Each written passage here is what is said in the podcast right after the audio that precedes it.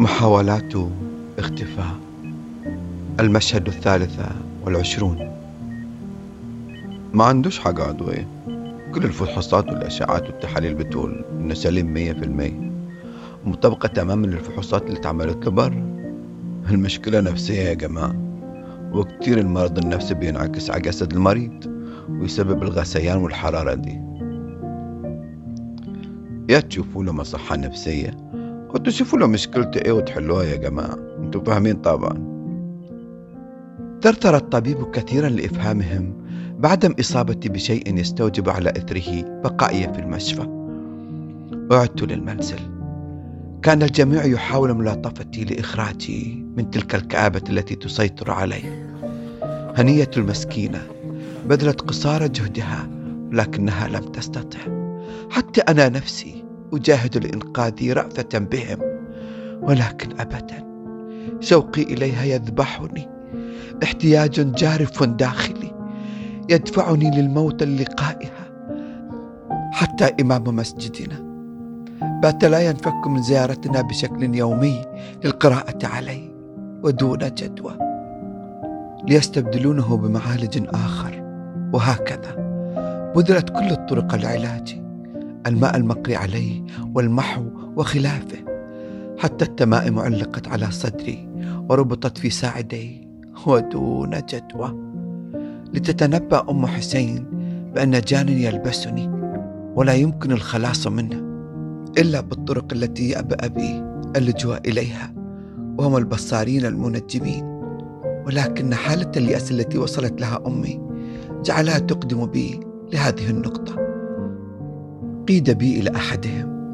وكما تقول الخبيرة بتلك الأمور أم حسين بأنه أفضلهم. كان الجميع طوال الوقت في شد وجذب حول مصابي وأنا تاركا نفسي لهم دون إبداء أي رأي. فجل ما أريده هو سكينة تريحني. من كل هذا الوجع والحزن الذي يجعلني في حالة هستيرية من الصراخ الداخلي المكتوم وكأني طفل مختبئ مرعوب فقد والديه في الزحام. استقر الأمر بهم على جلسات الزار كحل أخير فلربما ينفع مع هذا الأمر. كانت ليلة مظلمة في مكان ناء وموحش بعريش وسط الخلاء. يتجمهر الكثيرون حولي. كان حمزة بقربي حيث اتخذت أمي وخالتي وأم حسين مكانا بعيد وسط النسوة المجتمعات مع الحضور. وأنا متوسطا تلك الحلقة الكبيرة من الوجوه المظلمة. والمعالج المسن قبالتي بعصاه السميكة يتحاور معي بأسئلة غبية. وأنا لا رغبة لي حتى في النظر لوجهه الكريم ملتزما صمتي الاختياري الإجباري. أبوي. مو تحجز. بعدك تعبين؟ في قعرك لوك قمة راسك؟ جاوبني.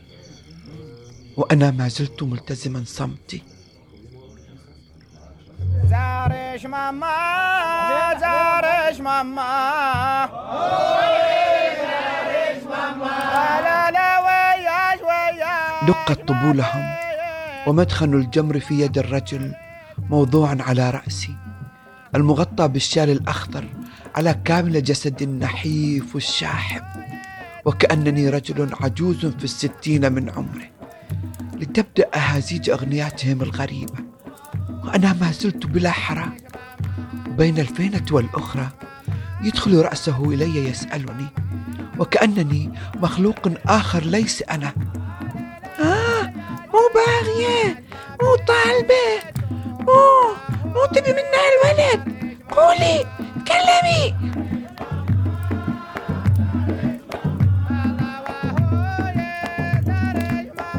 أنفر منه ممسكا بيد حمزة الذي يأخذ في تهدئتي ساخرا من وضعي. اصبر اصبر يمكن تنعش يمكن ينزلوا هبايبك ونسمعهم وجبوا. ده في خاطرك شيء تقوله في رصتك ولين أمك اللي بتسوي لك اللي تبغاه لم أحر تعليقه اهتماما ثم بدأت أسمع بعض الصرخات من حولي. أخذت في الارتجاف هلعا أتشبث به أسأله ما الذي يجري؟ يحمس ضاحكا. العالم أبوي محتشرة كلها استلبست وانت بعدك أرحمنا والنعاش صدع راسنا من الطبول.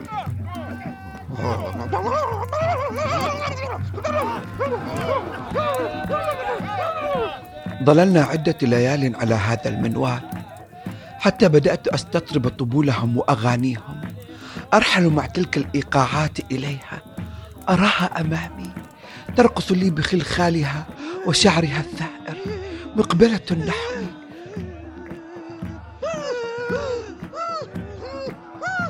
إنها هنا بقربي. أخذت في الارتعاش والرجل القبيح يشدني من الشال. يأخذني تجاهه. بدأت بالضحك معها. مددت يدي إليها ليصيح متهللا. حاضروا حاضروا ياتكم ماميت يات الإسكندر يا ماميت يا ماميت يا إسكندر. أخذ ينادي بعدة أسماء لا أعرفها لأخبر بعدها بأنه كان يستحضر مشايخ الجن والعفاريت أو أيا كانوا ليحضروا معنا هذا العراق. ودون وعي مني أستطرب لكل ذلك وكأنني في إحدى الحلقات الصوفية حيث بدأت أستشعر أنغام الطبولة تدب من الأرض إلى جسدي. تمايلت معهم أخذت في الصراخ لأستشعر عصا الرجل تلسعني على ظهري.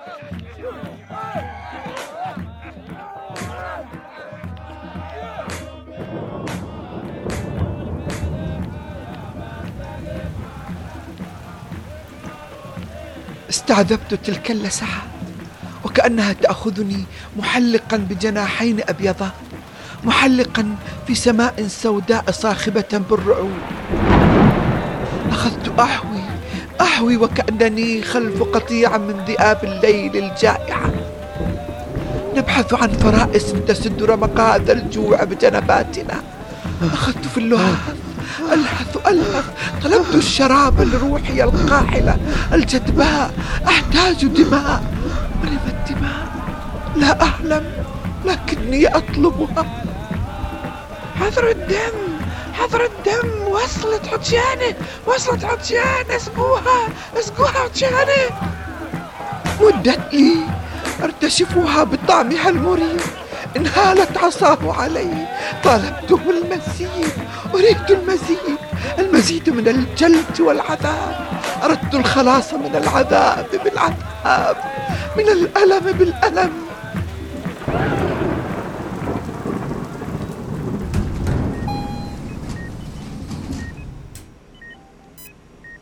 سقطت مع الصباح الوهن. ألتحف بياض الأغطية. ونواح أمي في المشفى حولي. حبيبي حبيبي وش أسوي بعمري تعب تعب تعب. استعدت وعي أمسكت يدها.